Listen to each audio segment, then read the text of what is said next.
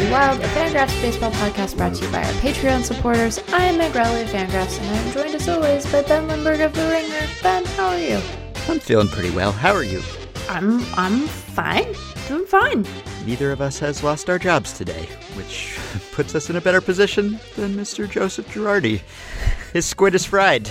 We talked on our last episode about Girardi's chair being wobbly, and in between that episode and this one, it toppled all the way over. Yep. He has gone sprawling on the floor.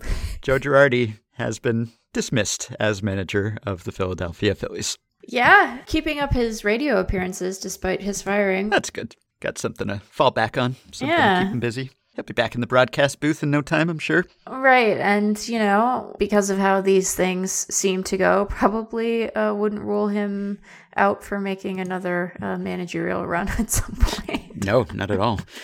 yeah, so we talked about everything that ails the Phillies last time, so we don't have to rehash the whole segment, which was probably pretty depressing for Phillies fans, but I guess baseball life in general is probably pretty depressing for Phillies fans these days, and I don't know whether dismissing Joe Girardi helps in that respect. I was It- gonna say, do you Yeah. think this solves any of those problems we identified? I don't think it solves the problems. I think sometimes a manager can become a locus of fan anger, Sure. whether it's truly the manager's fault or not, or what the manager's contribution to the disappointing season is.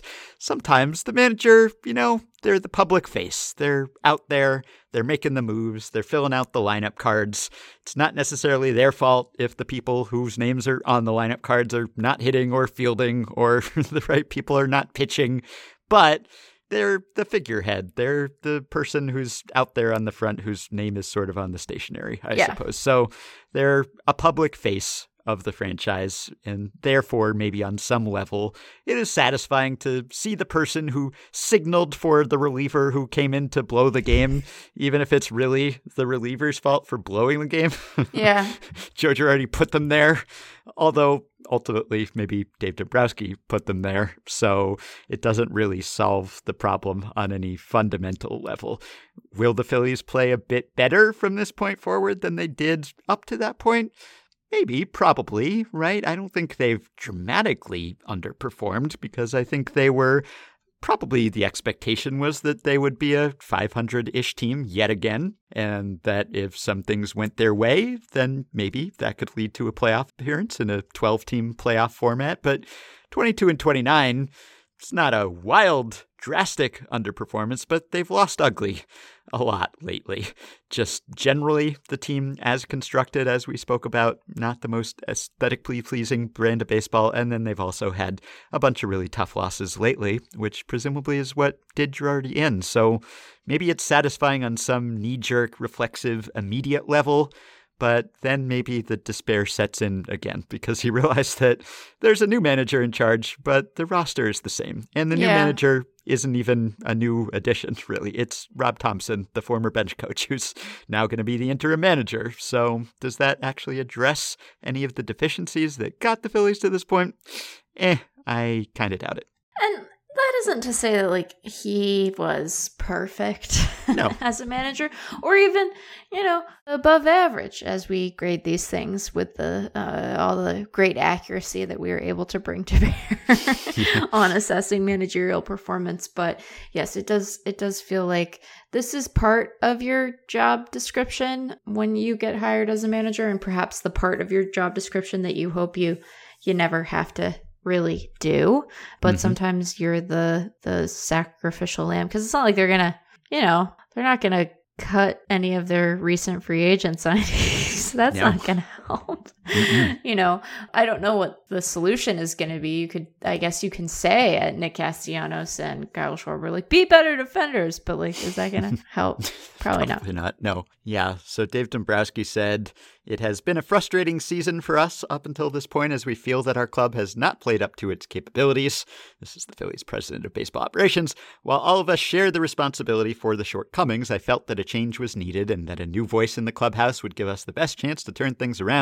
I believe we have a talented group that can get back on track, and I am confident that Rob, with his experience and familiarity with our club, is the right man to lead us going forward.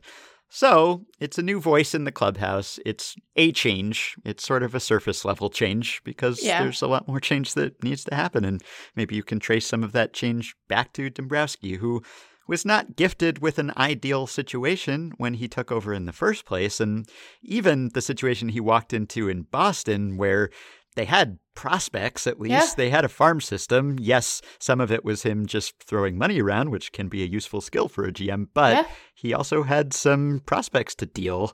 And with the Phillies, he didn't really even have that arrow in his quiver. So he had to sign some free agents and sign some players to an extension move. But that just has not been enough. And you don't really bring in Dave Dombrowski at this point in his career for a full scale rebuild. And he probably would not want to sign up for that either. So Right. They were hoping that he could paper over the cracks. And that just hasn't happened. So Yeah. Joe Girardi, during his not so distinguished tenure, two plus season tenure, and one of those was a shortened season as the Phillies manager, he finishes 132 and 141.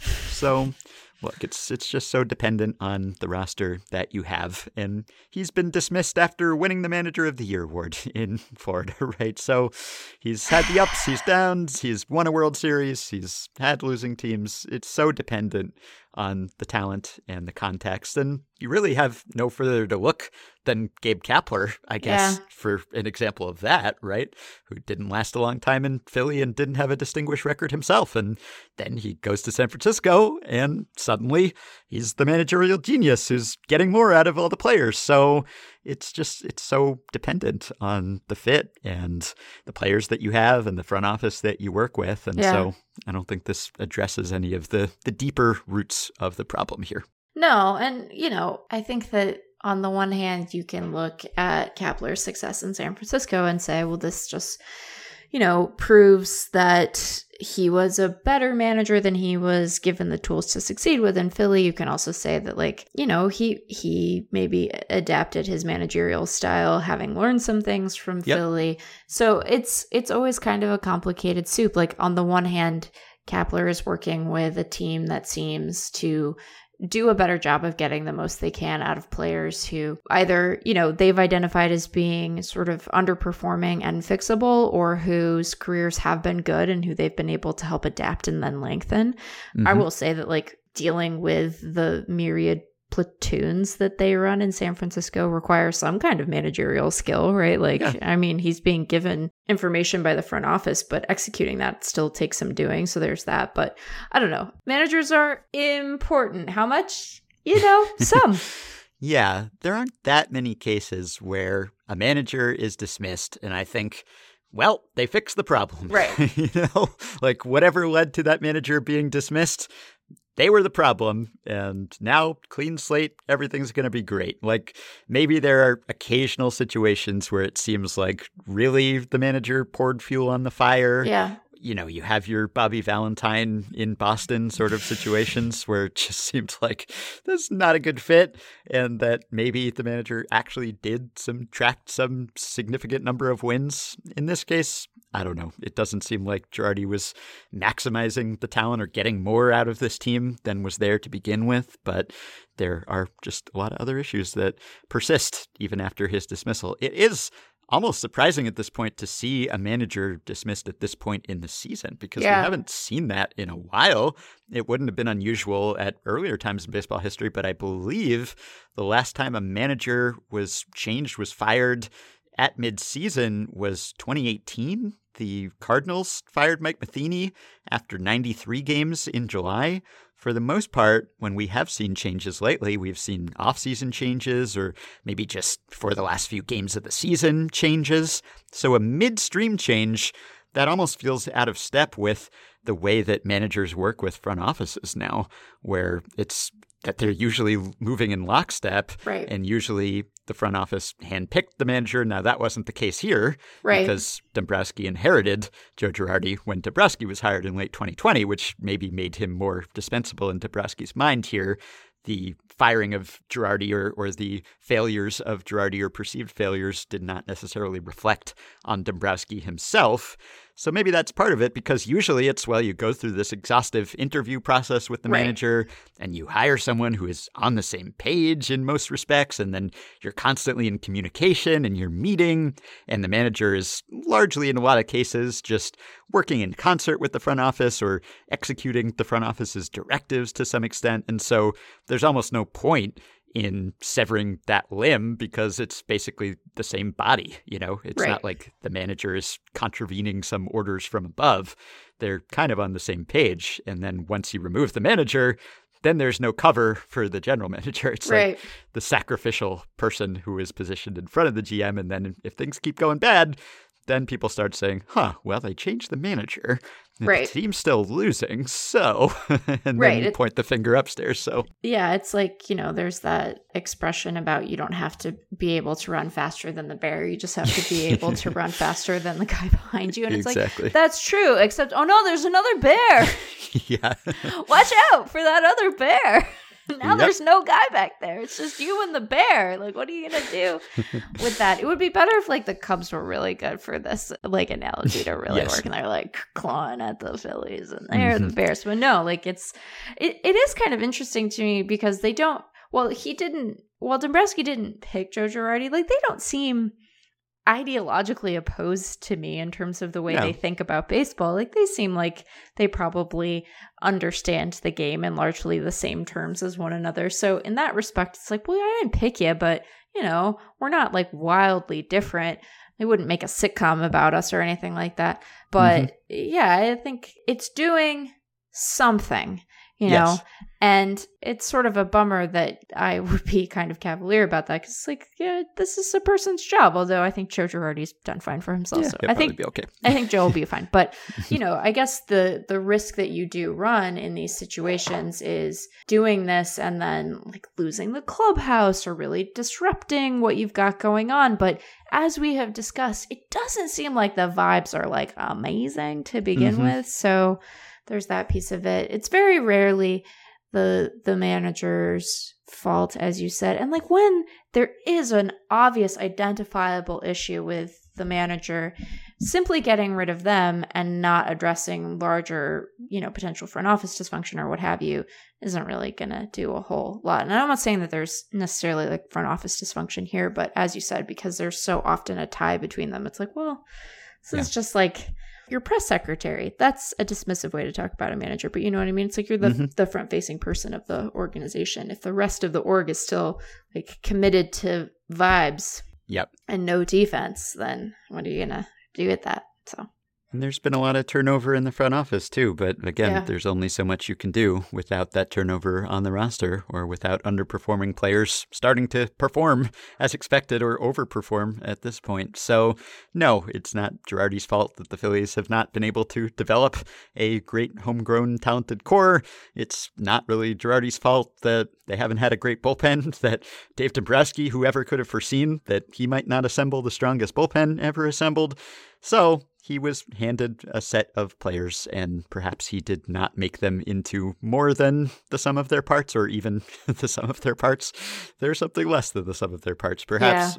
But hopefully, it was cathartic for Phillies fans to have at least the illusion of change, the appearance of change, some surface change. And coaching assistant Bobby Meacham was also dismissed, and Rob Thomson, as he was promoted to interim manager, the quality assurance coach, Mike Calitri, was promoted to bench coach. Now, that guy, his job is to assure quality. That has not happened. so you'd think his head would roll too. You know, you know it's not that type of quality control. It No. would it would be nice if you could have a, a coach who just assured that your team was good. Just quality control. Yeah, that sounds easy. That's more about the process of planning and advanced scouting and positioning and such. Anyway, a little change there. Sorry, Phillies fans, that you are going through what you are going through. I Yeah. hope for your sake that this helps somehow. yeah, I mean, if nothing else, I hope it gives you something else to think about for 24 hours. Yep. So, in other baseball news, we had an extension signed, right? Yeah. Seemingly, reportedly, Yordan Alvarez has been signed by the Astros to a six year, $115 million extension, it sounds like. And I know that he was the subject of one of Dan Szymborski's recent Fangraphs posts about Yeah. candidates for extensions. And that was well chosen, obviously. Yeah. I think Dan had put his estimate at seven years, 128 million. Yes. Same sort of ballpark, Yep. it seems like. But in the Dan- neighborhood. yeah, so Dan wrote, You've already struck out with one of your outfielders. Why not go after another one? Alvarez isn't quite as well rounded as Tucker is, but I think he's even more interesting in terms of pure offensive talent. If 2021 erased any worrying, lingering injury issues, then 2022 should be doing that for any concern that Alvarez would have trouble with a dejuiced ball. Despite that juice being gone, he's still crushing the pulp that remains. And even our least optimistic projections for him now has him finishing with more home runs than 2021. And it's true, like looking at Alvarez, he has really raked his entire career. Last year was a down year. He still Yeah. hit 33 dingers. Going back to 2019, minimum 1,000 plate appearances, there is one major league hitter who has been better than Yordan Alvarez, and that's Mike Trout. Yeah. Mike Trout has a 177 WRC plus since 2019. Alvarez has 156. That is above Juan Soto at Yeah. 154, or Fernando Tatis Jr. at 153, or Aaron Judge at 152, or former Astro George Springer at 148, or Bryce Harper at 147. He is absolutely on the short list of one of the very best players in baseball, at least hitters in baseball. Yep. We don't talk about him and obsess uh, over him as much as we do some of the other players I just named because he is a more one dimensional player. But that dimension is superlative. He is Yep. better at that dimension than just about anyone. So I can see why the Astros would want to stay in the Yordan Alvarez business. They're not a, a young team and they've let a lot of people go. They haven't been big players on the free agent market. They've been more active when it comes to extensions. But Alvarez, he's 24, which, wow, 24. Yeah. You think of him, at least I think of him as being older, I guess because he's been so good and he came up young, and maybe because he's had like multiple knee injuries and he's just giant. And I think of him as just like being in an older body, I guess.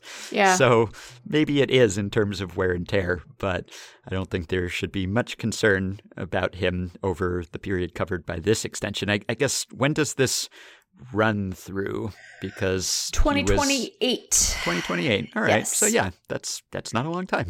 so he'll still be fairly young at that point. Yeah, he would have been, he would have become a free agent following the 2025 season, uh, and now it will run through 2028. And Mhm. so, yeah, he's just, he's a very satisfying hitter to watch, right? Yeah. Like, he gets on base, he hits for power. Like, his, you know, his speed is what it is. He's never gonna, like, he has one career stolen base in big leagues. He has one. You know, mm-hmm. he knows what his strengths are, and he does that stuff really well. And he doesn't make silly choices out there when it comes to base running. And you're right that like it redounds to the Astros' benefit to keep him at DH for as many of their games as they can, and to not really have to suffer him in left as often as possible. But like he's just such a oh great hitter. He's a he's just a tremendous hitter to watch, and like he's Mhm. you know, he strikes out less than 20%. He's walking 13% of the time this year. He's a 172 WRC plus. Like he's just Yeah. he's just been great. He's, you know, he's a it's funny to say this because he is known for being able to just hit the the snot out of the baseball, um, what little snot the baseball will um, Mhm. allow these days. But I think because we are in a depressed offensive environment, like everybody's home run totals are kind of surprising to me this year. Yeah. In both directions, right? It's it's remarkable that Aaron Judge has 19 and that Betts has 16 and it's you know, it's wild that some of the guys who have managed to put up like reasonably big totals in the past are uh, kind of quiet when it comes to to their homes home runs this year and you know there's Yordan Alvarez like with 14 he's Mhm. he's doing great. So I think that this is an easy one. I think because it is not simply power that like there is a you know a, really nice complete package here when it comes to his approach at the plate like you imagine that that might age well even as he you know continues to be less and less playable in the field Yeah, he's not totally unplayable there now. No, he's, but- he's a below average outfielder, obviously, and you want to minimize the strain on his already surgically repaired knees. But yes you could stick him out there, Yeah. and they do sometimes, and he won't completely embarrass himself. He might be an upgrade for the Phillies in the corners. Let's put it that way. Yeah. so, and he's listed at 6'5", 225. I would believe the over on either of those. Like if you told me he was taller than that, he certainly looks taller than that. He just he looms at the plate. He's very intimidating. I guess he turns 25 later this month, which is maybe why I was somewhat surprised that he is still 24. But even so, like Dan's projections for him, he's projected to be a greater than four win player for the next couple seasons and an above average player, more than two war, Yeah. through 2029. Yeah. And that's hard to do for a player who is largely relegated to DH and probably Yeah. will be more and more as time goes on. But you have to really rake in order to be limited to DH and still project as a above average to very good player. Yeah. And he does. he does. So that is uh, what you want out of a player who only hits. You want Yeah. someone who hits as well as Yordan Alvarez, and almost no one does. Yeah, I think that we tend to mentally over penalize DH only guys in terms of value because of what we see war telling us. And i you know i think there's an argument that we could have that is is probably overdue about how much our positional adjustments penalize dh but like really good dhs that's just hard to do. It's really hard to do that. And i know that he doesn't mm-hmm. dh full time and you know they they have him out and left on occasion but like he's just a really great hitter and i think that we should allow ourselves to appreciate those guys and sort of be a little more generous in terms of how much we're mentally penalizing them for the fact that they're not able to do the other part. Like that stuff obviously matters and i think that when you're constructing a value metric like it makes sense to you know, reward a guy who can play a defensive position well or, you know, play a hard defensive position well more than a guy who can only hit. But like when you can really hit, you can really hit, you know, Mhm. and those runs count the same. So, Yeah. I was going to bring up the lack of just big hairy monsters at DH these days because DHs have now, sorry, now I'm envisioning like the abominable snowman from um, Rudolph the Red-Nosed Reindeer Oh. like, ah, As long as it's not Olaf from Frozen, that's fine with me. But it's not big and hairy. he is neither big nor hairy. that is why he's so disturbed. Uh, You don't Olaf. like him because he's like smooth like one of those hypoallergenic cats. don't get me started. to be clear, we're talking about Olaf, not Yordan Alvarez. I cannot No. speak to how hirsute he is. No, I do not can I. know. Yeah. But DHs as a whole have not hit that well this year. They have Yeah. a 102 WRC plus. So that is one of the worst DH performances on record. Fangraphs has these positional splits going back to 2002. The only years with less DH production prior to this one are 2020, which makes sense because no one even knew that there was going to be a universal DH that year. And then 2017 and 2013. I mean, there is some fluctuation in this from year to year, especially because in the past it was largely only one league that had DHs at all. So it's not super surprising, I guess, that this would not be a high watermark for DH offense because it's expanded to every team now, and every team has to fill that slot with ADH or DHs. And as we have discussed, there seem to be fewer dedicated DHs these days, and teams will use those slots on the roster and in the lineup to cycle players through and get position players more rest. There's a lot more attention paid to load management and positional flexibility and all of that, but it is pretty rare these days to have a DH who hits like the prototypical ideal DH, Right. your David Ortiz, your Yordan Alvarez, and How Alvarez. Yeah, dare you not name the most obvious DH choice there, Ben? Oh, who? Who is the award named Well- after? Excuse you, sir. I was going to say Nelson Cruz, but he's not holding up his end of the bargain this year. Are you only picking players who are currently or very recently active? Yes. There we go. Okay. yeah. But yes, it is a it is a position that has, despite offense sort of being the game for them, um, not produced the way that you might expect. It's very cruel that Father Time has decided to catch up to Nelson Cruz. Yes. Apologies to slighting Edgar. I Thank did not you. mean to. But But- yeah, Nelson Cruz has uh, seemingly been felled by Father Time, perhaps Yeah. finally. I don't know. I hate to count him out, but he is leading the majors in plate appearances at DH, and he has not done a lot in them. And then you have Shohei Ohtani, who has not hit like he did last year. JD Martinez, who is certainly doing his part. He is hitting. And then you have Miguel Cabrera. You have Bryce Harper. Now he's boosting the numbers. He was not even Right. supposed to be a DH, but he has had 162 plate appearances in the DH spot. But then you have Daniel Vogelbach. You have Franmil Reyes. You have Andrew McCutchen. You have Luke Voit. There are some talented bats here, but yes, a lot of them have not performed up to snuff. And so you have basically league average offense out of your DHs. And probably everyone was scrambling to fill that slot because we assumed that there was going to be a universal DH this But season. but know. yeah, we didn't even know if there was going to be a season until fairly shortly before it started. So Yeah. some people probably did not have time to put plans into place. Anyway, Alvarez signed. I'll just read off the names of the other players whom Dan suggested should be signed to long term deals since he called Alvarez. He also had Walker Buehler on his list, Brandon Woodruff, Pete Alonso, Harrison Bader, Rafael Devers, Luis Arraez. Love Luis Arraez. What a Having a great he year. is having. Oh, man. Yeah. So much fun. Zach Gallen, and he had a, a separate post. He had more candidates of potential extension players Vlad Guerrero Jr., and Dylan Cease, and Julio Rodriguez, and Tyler Stephenson, and Andres Gimenez, and also Shane McClanahan. So a range there of positions and service time and such. But Dan usually has a pretty good sense for projecting these things and getting the contract in kind of the right vicinity. So Yeah. read Dan. I will link to those posts if you are interested. And I know he just wrote also a little trade deadline preview too, which uh. I guess people are starting to talk about that. We we still have two months to go almost until the trade deadline, which is slightly delayed this year. So he ran through a, a few candidates Just there. a couple names. Yeah. Yeah. I felt a little I felt a little bit silly about us doing, you know, like a mini trade deadline post on June 3rd. And then Passan ran one that had like 148 names apparently. And then I felt like we had shirked. We had we had failed in our responsibility. Did you know JD Martinez has a 474 BABIP right now? Oof, wow. What's up with that? That's weird.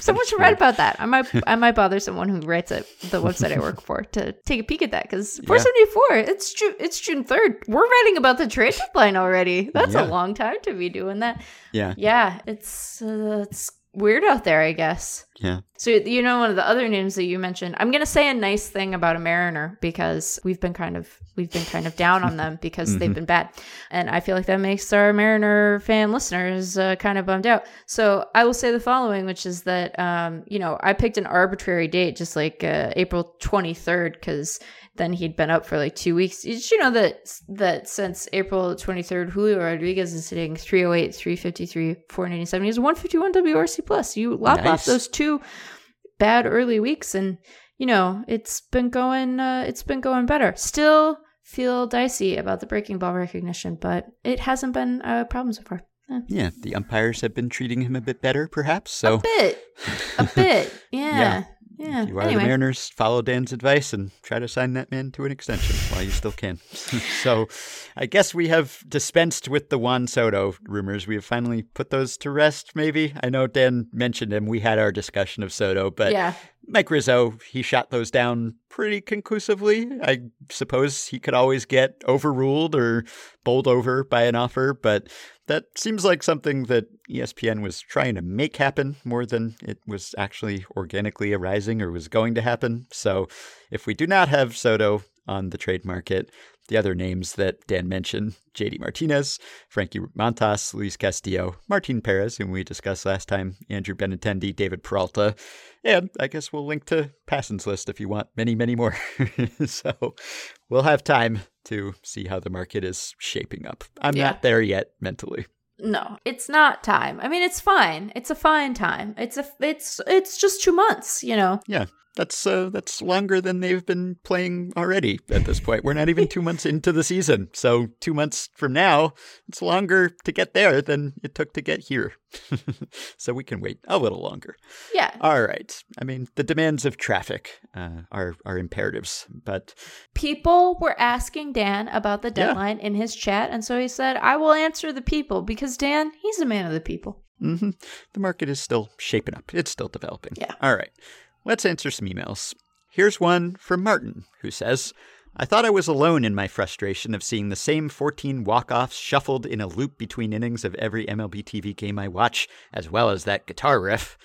When Meg brought this up around opening day, I was walking my dog listening to the pod and I literally shouted, Oh my god, me too, or something. So deep ran the identification. But generally, I have some sympathy for MLB TV's predicament here. What to do? By the way, I do enjoy Baseball Zen. So do we.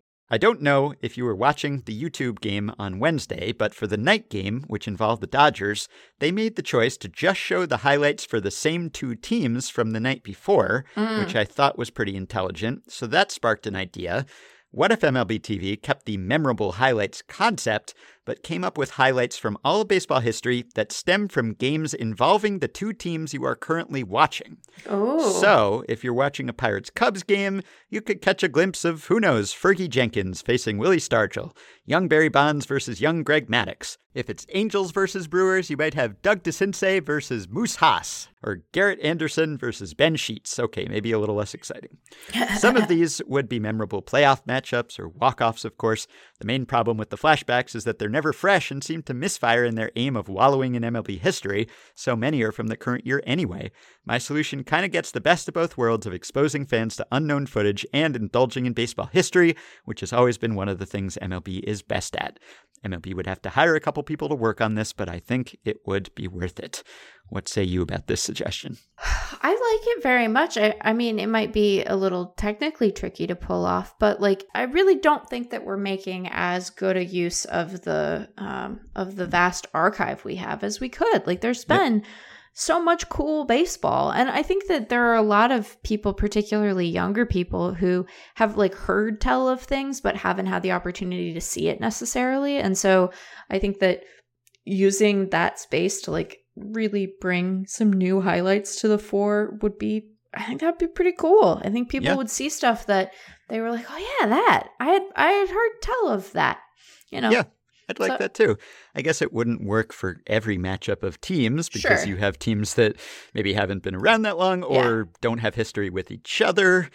But I think it would be interesting. I would like to see it. I don't know how much has been digitized and would be available. So, if you're limiting your sample to games between the two teams who are currently playing and you want to do that for every team that's playing on a given night, I don't know how demanding that would be and whether you'd need to get people to pop in the old tapes and turn them into files that you could play on MLB TV. I don't know what the mechanics of that would be, but in general, I like the idea. I'm all for deepening the pool and widening the pool when it yeah. comes to potential highlights and just getting a broader swath of baseball history involved there and just more variety. So if you want to make it specific to the teams, great. And if you have a rivalry series, maybe that's more exciting than if you don't and you have teams that don't have a lot of history or animosity or anything memorable moments between them but it's okay. I would still enjoy it. I would still just prefer that to what we have now just the small sample and the endless repetition.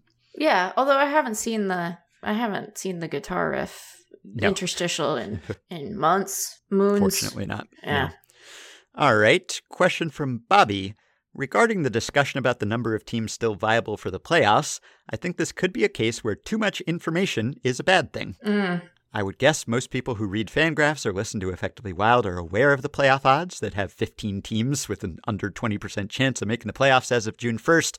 Those people may be appropriately concerned about a lack of excitement down the stretch, but for the casual fan who looks at the standings and sees, for example, that the Mariners are only five games out of a wild card spot, there's still plenty of hope that this could finally be the year they end their long playoff drought, even though the Fangraphs odds have them at 11.4% to make the playoffs when this was written. The same could be true for fans of the Arizona Diamondbacks, just three and a half games out of a wild card spot, despite yeah. their 2.2% chance to make the playoffs, and the Colorado Rockies just five games out, despite their 0.2% chance. Perhaps the more uninformed baseball fan is lucky in this way. They have more hope. And yeah, we, we've touched on this before the yeah. idea that maybe we know too much. Too much. yeah.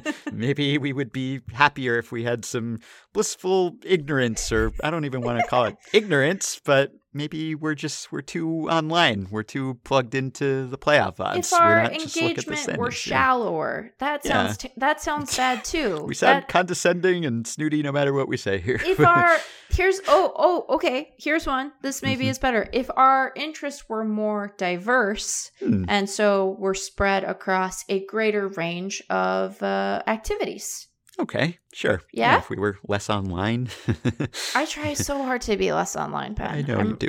Yeah. I'm trying really hard I have to be online some. Some of the online is good. I like talking to our readers. They're often Mhm. delightful, and our listeners of the show are great, but a lot of the online is bad. I think there's something to the idea of being able to engage some and like be done at some. Mhm. Like to be able to look at the standings and say, well, it's, you know, it's only two games. There's a Mhm. lot of season left. I hear they're talking about the trade deadline. Those people are crazy. There's so much season left, right? Like, you know, that kind of thing. And I do think that to be a fan is often to, I mean, maybe not for Mariners fans, just to honor the email, but like, you know, to be a fan is to be optimistic. yeah. and to and to think that your guys who aren't very good are better or about to turn things around and that your guys who are good are great you know i think that that's part of our often our experience of fandom and so to believe that you know it, it wouldn't take very much it just take a, a a little run all they need is to go on a little run and then they'll be right in this thing like i think that there is something to that and so i Yeah. wonder not that that we have been too harsh on the format i still think that there are problems with the format and i think even a a fan who isn't um, tremendously engaged, right? Who is fairly casual in in terms of how they interact with the standings.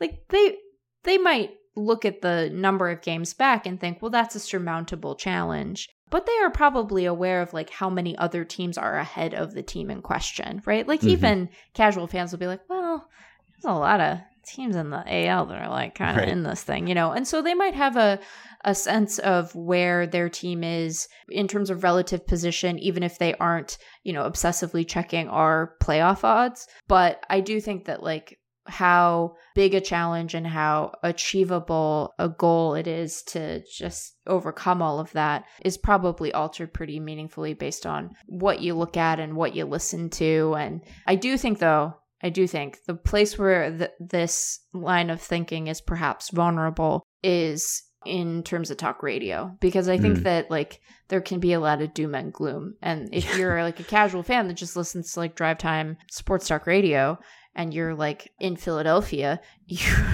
probably think that the Phillies are in danger of being relegated.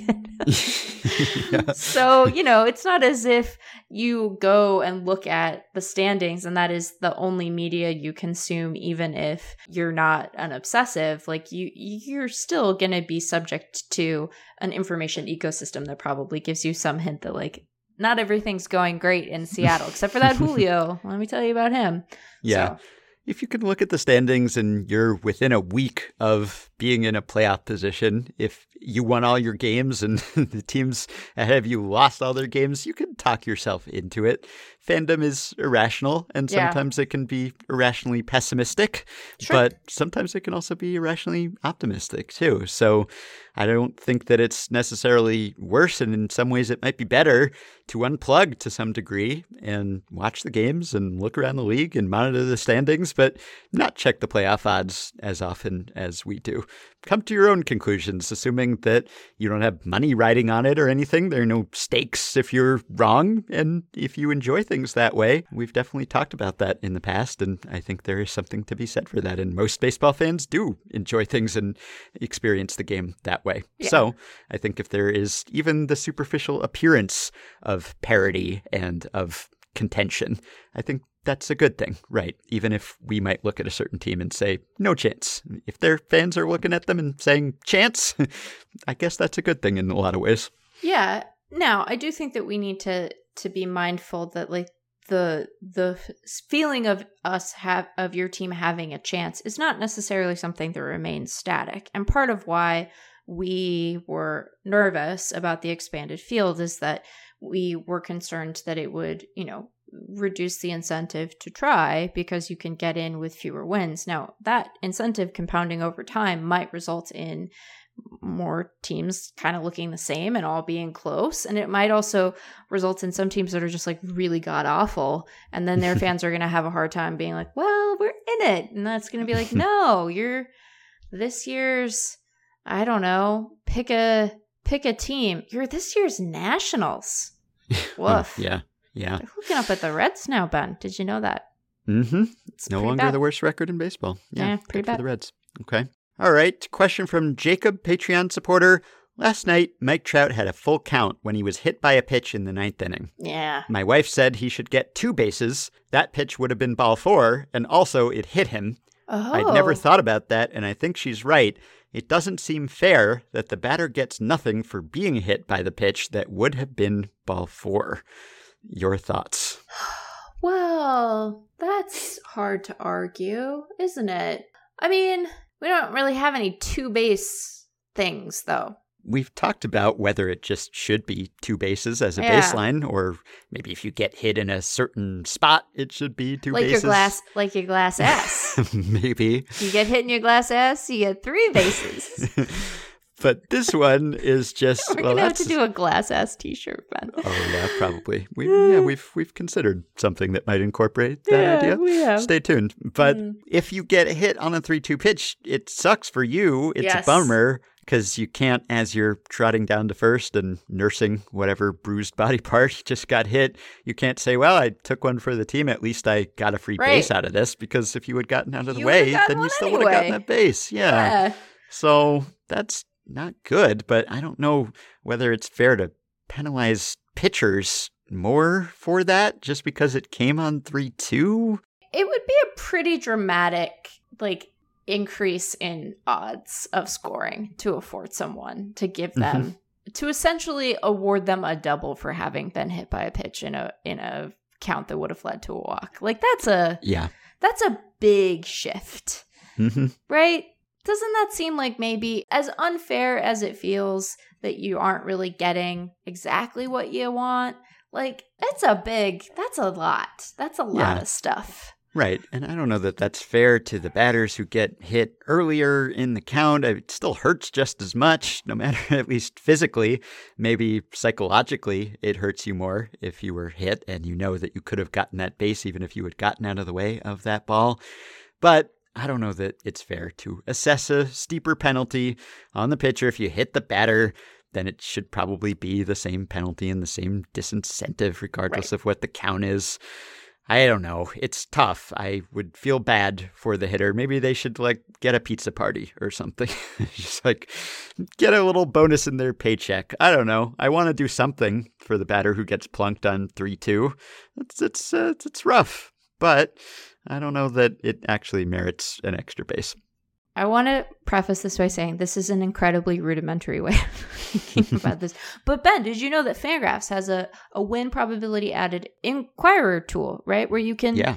You can set the base situation and the inning and the outs and the run differential and you can see like what does changing stuff do to the home and away team's win expectancy, right? Mhm. So what I did is I just was like, hey, let's say that we have the reality of the situation after Trout had walked in. Obviously, this isn't taking into account the particular batters or pitchers involved, and blah, blah, blah, Mhm. but and it assumes a particular run environment, but we'll keep it simple. So on the one hand, we have the actual base situation following Trout getting hit by a pitch, which is you had runners on first and second because Ohtani had walked earlier in this inning, and you have two outs and you have a one run run differential, which is very hard to say. Mhm. That's hard to say, but that's you know our our actual situation. And in that moment, in this stage of the game, the home team's win expectancy is 85.9, and the away team's is 14.1. Now, let's reimagine it. Our new rule is in place. So now you have runners on second and third because in order for Mike Trout to be on second base, Shohei Ohtani has to be on third base, right? Mhm. Still two outs, still just a one run run differential. I'm going to keep saying it until it's easy. In that situation, the home team's win expectancy drops to 79.9 and the away team's win expectancy goes up to 20.1. And I don't know what the number is I have in mind for like how much an individual mistake on the part of the pitcher should sway the win probability of a particular moment, but this feels like too dramatic of a shift to me. mm-hmm. in my incredibly wonky, non-specific moment of description. So I think that it's too much, but it's too bad because there's not this is where the like the, you know, the sort of brutish nature of baseball gets in the way because we can't we can't give like half a base, you know? Yeah. We can't be like, this is worth one and a half bases. You get to stand in between first and second. You're a Molman now. Congratulations. like, we don't have that capability. You just have to be on a base or not. Like, it's, you know, it's a binary state. So that's too bad because, yeah, like, poor Mike Trout, he gets whacked.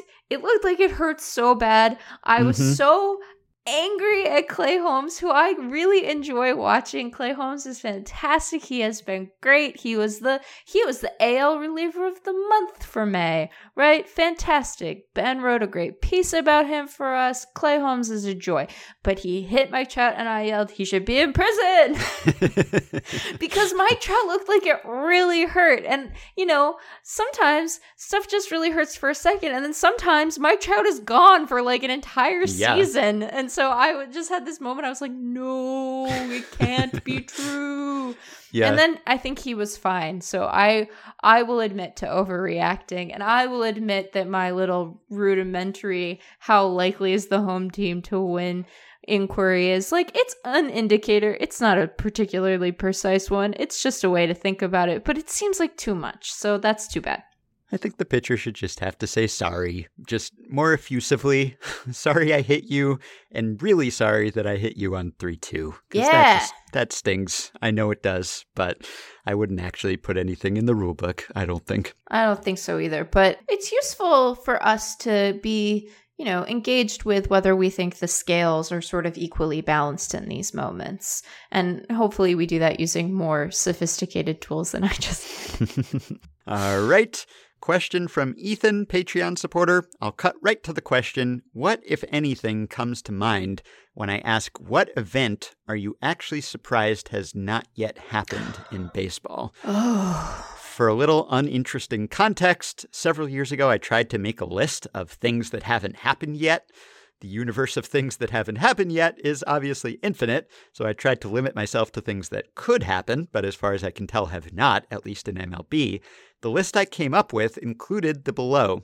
Combined perfect game, mm. zero strikeout, zero walk, no hitter for a single pitcher, a five homer game for a single player, a five double game, a four triple game, eight hits in a game in a nine inning game, seven walks by a hitter, seven strikeouts by a hitter, 21 strikeouts, of course, by a pitcher, some of these are simply records. For example, we have had a 20 strikeout game, so next on the list is 21. Others are just unique events. I'm curious if you can think of anything missing, and what, if any, of these you think is actually most likely to happen. Given changing pitcher usage, it sure feels like the combined perfect game is coming. That's true. It is uh, sort of surprising that we haven't had that yet. Yeah. I think of that list, that might be the one that I would point to. I guess I find it weird that we still have teams that haven't made it to the World Series just because we've true, had yeah. a, a lot of World Series. And I know that for some, you know, for some of the teams in question, like they weren't around for most of those. So it becomes less surprising when you think about it that way. But I guess I'm kind of, I guess I'm a little surprised that we haven't had every team at least appear you know, in the World mm-hmm. Series, even if uh, it's not as surprising to me that like every team hasn't won one, because again, like that's hard to do. Yeah. But yeah, combined perfect game does seem like it kind of seems like we're due for it. I wonder how we will react when it happens. well, there hasn't been a perfect game of any kind for some time now. I know. So That's why the Mariners haven't been to the postseason. right. I would care more about it. Maybe because of that. I don't care at all about combined no hitters. Combined perfect game, I would care about more, maybe, but not that much more. it is weird that it hasn't happened. I guess you still get a lot of walks and hit by pitches these days and other things that could prevent yeah. that from happening. But really, if it's just it depends if it's one of these like six reliever type deals where a bunch of guys throw a single inning and didn't even know that they were throwing a combined perfect game until after it was over i don't think i would care all that much i'd care marginally more than a combined no hitter Yeah, marginally more. I think you you might be surprised by how much marginally more you get. One run run differential. it's not exactly in the spirit of the question, and it's not fun exactly, but this is where my mind went in a morbid direction. this is really not what Ethan was asking, I don't think, but I have been kind of surprised that a pitcher hasn't died yet. Yeah. I mean, this is uh, really taking things down in a different direction here, yeah. but we've seen so many close calls and every time we have one and some pitcher gets hit in the head by a line drive and makes some miraculous recovery and everyone always says like oh it's going to take some fatal occurrence here for anything to happen for pitchers to start wearing some protective equipment or for that equipment to be perfected. So hate to be a wet blanket here when we're just talking about fun statistical things that could happen but given how many games have been played and how long baseball has been played and the fact that the mound has not moved back any and players have gotten bigger and stronger and they're releasing pitches closer to the plate than ever and they're hitting balls harder than ever and they're ending up closer to the plate when they release the pitch all of those factors make you think that the risks are higher than ever potentially aside from the fact that there are fewer balls in play i suppose yeah. but every time there's a close call whether it's someone who gets brained and has to miss a lot of time, whether it's a Brandon McCarthy case or a Chris Bassitt case, or even if it's just someone ducks yeah. and you just barely misses them every time. I think, like, man, we bit the bullet there or bit the baseball or whatever, and that at some point someone might not be so lucky. So, that was uh, the darkest possible answer to this question. Yeah. I, I, don't know if we can lighten it up at all, but that was just the first way that my mind meant. I don't know what that means about me. I think it's weird that we haven't seen a, a player visibly poop themselves. I mean, we've had Thank you for poop. changing the mood a little bit. yeah, bit. I was, Appreciate I'm that. trying to help you out. I try to mm-hmm. pivot mm-hmm. away to something, you know, well, I don't know that it's less dark. Depends what you had for lunch. Friday show. Um, but yeah, like I feel like we have a lot of close calls. You know, mm-hmm. we find out about close calls every year where guys like I, uh, you know, I couldn't couldn't be out there because I was in the bathroom. I had to do do, you know, and mm-hmm. so I'm kind of I'm kind of amazed that we have not seen a guy just blow out. Mm-hmm. Yep. We've seen guys throw up on the mound. Sure. Or in the field, you know, mostly on the mound. So we've seen that. It's so it's not as if there's no precedent for, you know, um, unpredictable bodily function. But uh, I, I, to my knowledge, don't think we've ever seen a guy poop himself out there, and mm-hmm. I'm surprised by that. So, yeah, yeah, I keep thinking of other directions, like you know, the fact that we haven't had an active openly publicly gay major leaguer in 2022 yeah. sort of surprises me. I mean, I understand it, but obviously that barrier has been broken in a number of sports, most sports, high level leagues at this point. Baseball seems to be lagging behind. MLB does. Of course, there have been minor leaguers and indie yeah. leaguers and such, but that does sort of surprise me. I guess Ethan just he did a good job here of listing the statistical possibilities, and that's why I'm grasping for other ideas. Yeah, and uh, going in other directions here. But I don't know. I mean, I guess like given the fact that uh, there have been so many homers hit in recent years, you might have expected to see a, a five homer game. Although, again, those homers have been distributed across the lineup more so than any one person, or maybe, I don't know, some other single season records that have stood. I suppose it doesn't really surprise me that no one has like challenged Bonds or anything lately, but no one has even really taken a real run at Ruth and Maris in recent years, which is surprising. I think if you just knew that the home run rate was higher than ever, and of course, different patterns and distributions of, of dingers. But it is weird that in the years when we had the highest home run rates ever, that no one really made a run at any significant single season record, although there were some like rookie home run record and lots of, you know, team level home run records and that sort of thing. I think it's surprising that we haven't had a woman umpire a, a big league game. Yeah, that's a good one. That's yep. weird. That's that weird. so strange. I mean, like, strange is a perhaps generous way of describing what state that uh, suggests about that game, but that's That's real weird that we haven't seen that. We should get on that. Yep. All right. Okay, good suggestions, Ethan, and uh, anyone who is listening right now and shouting at us their ideas that we are not thinking of, please do write in. Yeah, give us your emails. Mm-hmm. All right, and here's a question from Dank Hank, Patreon supporter, who says, on May 31st, Twins at Tigers, Cory Provus mentioned in the bottom of the first that Devin Smeltzer's wife recommended he use his curveball more, and Smeltzer had attributed his recent success to that change. This raises the question how valuable is it to have a baseball spouse slash partner for a player, not just a fan, someone with knowledge or experience who could coach an MLB caliber player, also, does having a baseball hater as a partner decrease player value? Who do you think is the MVP most valuable partner in MLB? What Would not Jessica, dare to speculate on that last one. what is Jessica Cox's or Chelsea Freeman's war? Yeah, I guess we, we can't assign war to partners here. That is a, a good story. Kudos to yeah. Smeltzer's partner there, but I don't know. I could see it going either way. I mean, for one thing, like that's not the job of your romantic partner necessarily to recommend changes to your pitch usage.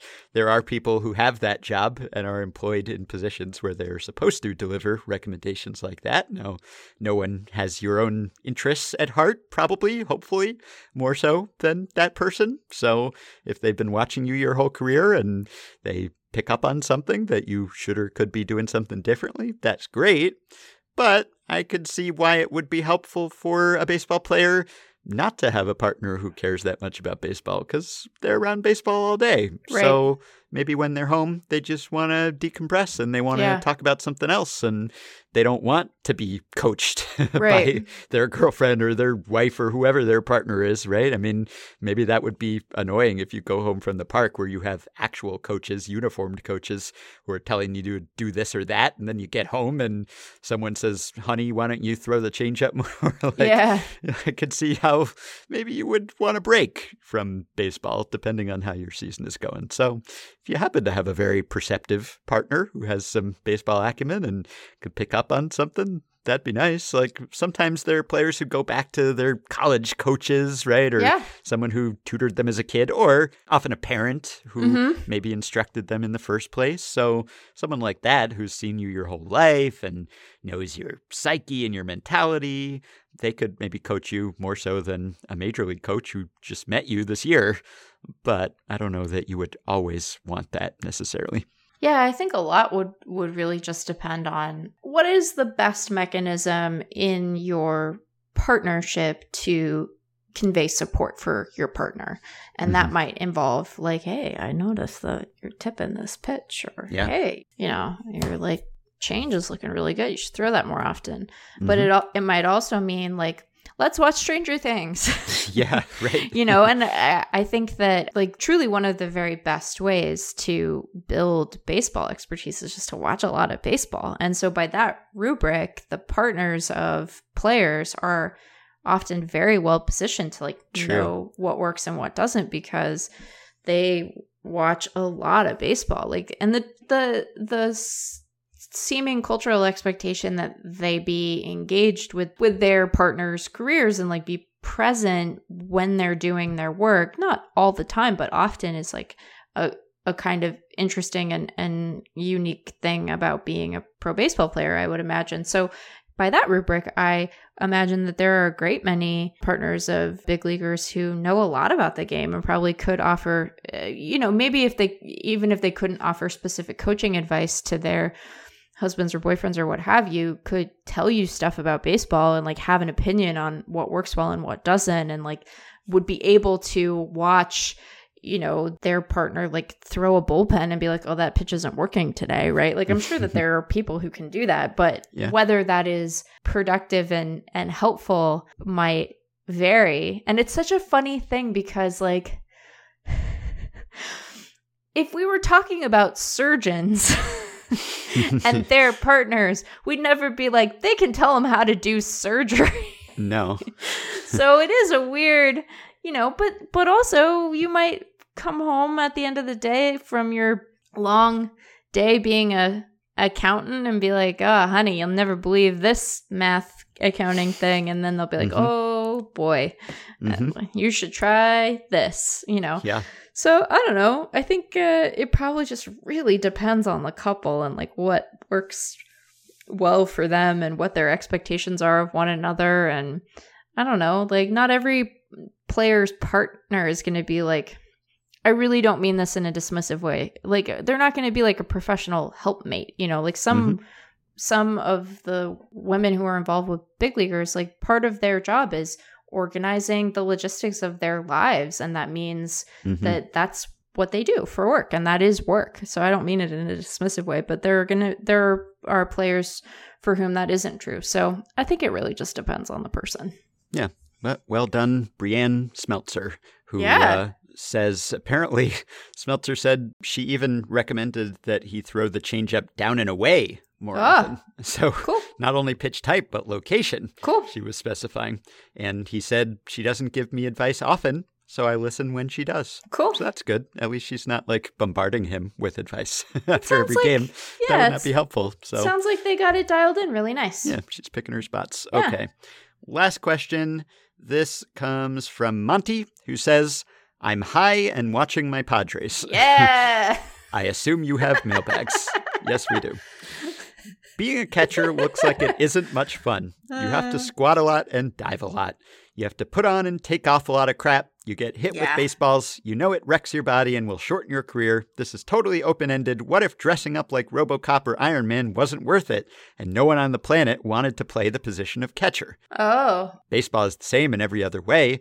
The importance of the catcher position is understood. The world needs baseball, and every player understands someone has to play catcher. Every young kid and professional would still love everything about baseball except for the idea of playing catcher. It sucks. It is a road trip where you have the middle seat in the back and there is no air conditioning. No destination could be worth it. Unless the compensation or motivation were sufficient, they might be willing to give the game up entirely rather than play catcher. What are we going to do here? Great question, Monty. If you had not said you were high, I would have wondered, is Monty high when he was writing this email? But um, so no one wants to play catcher. So I don't know if the, the premise of the question is that like literally no one is playing catcher or someone has to play catcher, I would think. How could you get by without a catcher? It's yeah kind of an essential service. I wonder if this would be a problem that would take care of itself in short order because, like, if there's literally no one who will do it, then I guess you have a problem. But I think that what would happen is you would just have a much smaller pool of people who were willing to do it and could also do it at like a professional level because that's the other issue. Like, I'm sure there are plenty of people who are like, I'd be a big league catcher. And then they get in there and they'd be like, no, thank you. Yeah. this is in fact terrible. These pitches are terrifying. But I think that what it would mean is that you would just end up being like one of the best paid players in the league. Exactly. Right. Right. Scarcity. Yeah. Supply like and I demand. think I think that the market would probably start to provide a powerful enough incentive for more people to be like I you know there are plenty of people who really hate their jobs and they don't get paid like big leaguers so imagine if the market forces of the big leagues came to bear on there Mhm. being a legitimate catcher shortage people would be like I guess for 40 million dollars a year I'll do it yeah. fine and Mhm. then and then the rates would come down because more people would be like oh i'm gonna be a catcher and then they'd be like haha gotcha economics right. friday show Yeah, you got to have a catcher. It's it's pretty non-negotiable. You gotta have a catcher. The ball just uh, yeah even when we have robo umps we're gonna need catchers because the ball will just rolls to the backstop forever and ever never Yeah. stop rolling that would be a big problem. Okay, I will leave you with today's history minute or whatever we're calling it. Today's episode number in baseball history. We have not received any great suggestions yet, as you can tell, for how to name this little segment here, but. This, as always, comes from Richard Hershberger, historian, SABR researcher, author of Strike Four about the evolution of baseball in the 19th century. So, Richard says, I have a humdinger here for 1858. And this was something that he transcribed into his notes years ago. I do not have an image of this to share, but he knows where it's from. So, this is from the Happy Home and Parlor magazine, December 1st, 1858. So it says Ball playing has become an institution. It is no longer a healthful recreation. In which persons of sedentary habits engage for needful relaxation and exercise, but it is now an actual institution. Yes, this is, as Richard says, the earliest known complaint that ball players are not playing the game the right way anymore. This is 1858. To continue, young men associate for this object, organize themselves into an association with constitution and laws to control them, and then plunge into the amusement with a sort of young America fanaticism. In almost every town throughout all this region, there is one of these regularly formed and inaugurated ball clubs, the members of which meet frequently to practice the art for the sake of being able to worst some neighboring club whom they challenge. Not best some neighboring club, but worst. That makes some sense too. Or by whom they are challenged to a hot contest. Hot contest. Hot contest. The matter has become a sort of mania, and on this account we speak of it. In itself, a game at ball is an innocent and excellent recreation. But when the sport is carried so far as it is at the present time, it becomes a public nuisance. For these reasons, we class ball clubs as now existing with circus exhibitions, military musters, pugilistic feats, cockfighting, etc., all of which are nuisances in no small degree. Again, that's from the Happy Home and Parlor magazine, December 1st, 1858. And Richard says the Happy Home and Parlor magazine was published in Boston from 1855 to 1859. Did not have a really long run, I guess, containing articles on various pious topics. This excerpt is from an editorial bemoaning kids nowadays, just a time honored go to column topic for someone who's out of material. The objection is not to baseball, but to organized baseball. Baseball was a traditional boys' game since colonial times. Men might indulge on occasions, such as holidays, briefly throwing off their adult cares, but organized baseball, adults forming clubs with constitutions and officers, sending scores to be published in newspapers, that was another thing entirely. So, playing baseball, just getting together with some friends, just uh, tossing the old horsehide around or whatever it was made of at the time, fine. No problem with that, according to the Happy Home and Parlor magazine. But when you start getting teams together and trying to beat other people at baseball, that's, you've taken it too far. That's a mania. And we've only continued to take it further still in that direction since 1858. So sorry to inform the author of that editorial, but their words did not have the intended effect. Now I'm envisioning like a version of Footloose, but about baseball. Ooh, right. Right? Because it's like, oh, we can't have these kids dancing. It'll lead to yeah. sex and independent thinking. Yeah. Yeah, this is uh, why I wanted to do this history segment for many reasons. We get some insight into the development of certain rules and how we got this crazy game that we have today, but also just because history repeats itself endlessly. And this sort of complaint, I guess we don't hear this exact complaint these days. Like, people are playing games. Have you seen this? People are trying to beat other people at baseball What? instead of just having a good time. Geez, relax. Take it easy, people. But we do certainly see complaints about people not playing the game the right way anymore. Yeah, In every successive generation of players, you have some crusty, ornery veterans who say that today's players don't play the game the right way. And you just go back to the beginning of baseball history, and it was like, oh, baseball used to be better. Like this is this is not quite baseball is dying. This argument, Right. although I'm sure we'll get plenty of that in this segment. This is like baseball should die. Like baseball is a public nuisance the way that they're playing it these days, keeping score and everything. Come on. But you have heard that basically since the beginning because as soon as baseball became professionalized, everyone was just, you know, waxing rhapsodic about how they used to just play for the love of the game, not for the paycheck. And these days it's just a business and it's not the same anymore. So that harkening back to some earlier era, that was a constant, even if the earlier era was the 1840s instead of the 1850s. Cats and dogs living together in this Mhm. economy. That will do it for today and for this week. All right, we got a few responses to our discussion on our most recent episode about home run robberies and whether it actually constitutes a robbery if a tall player just sticks his hand up and manages to intercept the ball before it goes over the fence. David wrote in to say, I think Aaron Judge does rob the batter of a home run insofar as he takes the home run from the batter without his permission, but he basically pickpockets the batter. It's a single, deft, effortless swipe that nabs him the goods, although it's not like he ends up with the home run himself afterward. But the outfielder who makes a fantastic leaping catch, that player pulls off a daring heist. Timing the jump, risking the slam against the wall, coming down with the big smile, showing off the ball. That's a daring heist, right? So David wants us to dub that the home run heist. Christian, Patreon supporter, wrote in to say, using aggressive effort to pull down a home run is a home run robbery. Being able to easily do the same is a home run burglary. All right, home run burglary it is. And Patreon supporter Kellen writes in with a late breaking suggestion for a name for the history segment. An idea for the history minute? Time to play it by year. Not year, but year. All right, Kellen, thank you. That is the leader in the clubhouse. Best suggestion we've gotten so far. Also, the only suggestion we've gotten so far, but not bad. That's the name to beat. And Patreon supporter Aaron wrote in to say, I might have missed you discussing the Justin Turner deke pulled on JT Realmuto at third base. Turner pretended the ball sailed over his head, got Realmuto to scamper off a few steps, then hurriedly tagged him for the out. Muscled up the middle. Turner ranges a long way to get it and throws late. Throw goes to third. Realmuto's in safely. Oh, great Comes move! off the bag, and he's out. Great move! Realmuto thought that the ball was down the line, and he's tagged out by Turner. Wow. JT not only deked Muto, but the third base coach as well. Great play, great awareness. Wow.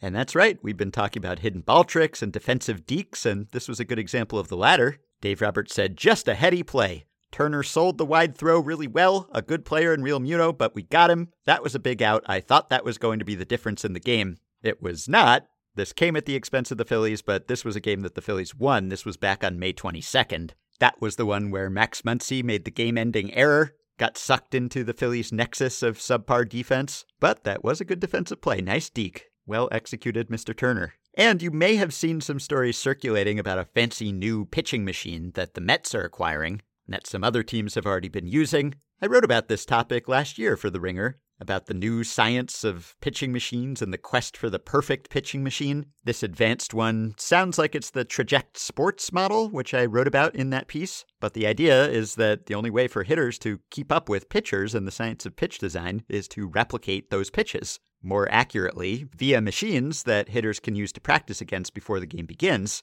So these machines more accurately replicate the movement of pitches and also the release point and they simulate the pitcher's delivery, etc. The idea is that, well, if you can replicate those in game plate appearances more closely by training against this machine and having a more accurate facsimile of that pitcher in your practice, then that should be better than just having someone throw slow batting practice or someone even throwing fast batting practice, but from a different release point and with different movement profiles, etc. So, some teams are using VR to improve their batting practice and train against the pitchers they're about to face in game. And this is another way to do it with more and more advanced pitching machines. So hitters are trying to keep pace however they can. I'll link to the article in case you're interested about the ins and outs and the challenges of actually making a machine throw like a particular pitcher. Not that the Mets need a ton of help on offense these days. They have been out hit by only the Dodgers so far this season. But rather than say not mess with success, they are trying to arm themselves with whatever implements they can use to practice, and they are not the only team going down this road. So I will link to that article on their show page. I will link to that Justin Turner play, a video of that, and everything else that we discussed today as usual. You can support Effectively Wild on Patreon by going to patreon.com slash effectivelywild. The following five listeners have already signed up and pledged some monthly or yearly amount to help keep the podcast going, help us stay ad free, and get themselves access to some perks. Jacob Longo, Dory Mintz, Joseph Payne, Eric Wright, and Lauren Odessa. Thanks to all of you. As a reminder, extras for Patreon supporters include access to the Patreon Discord group, about 650 members in there now, talking about baseball and life at all hours of the day and night. You also get access to bonus episodes that Meg and I record one a month. Now have a backlog of seven of them that you can listen to all at once if you want, if you're just signing up now. We also do playoff live streams later in the season. And as mentioned last time, we now have new t shirts. They've been flying off the virtual racks, I assume and you can get yourself a 10% discount by signing up for any Patreon tier. Also, you can join our Facebook group at facebook.com slash group slash effectively wild. You can rate, review, and subscribe to Effectively Wild on iTunes and Spotify and other podcast platforms. Please keep your questions and comments for me and Meg coming via email at podcast@fangraphs.com or via the Patreon messaging system. If you are a supporter, you can follow Effectively Wild on Twitter at EWPod. You can find the Effectively Wild subreddit at r slash Effectively Wild. Thanks to Dylan Higgins for his editing and production assistance. We hope you have a wonderful weekend, and we will be back to talk to you first thing next week.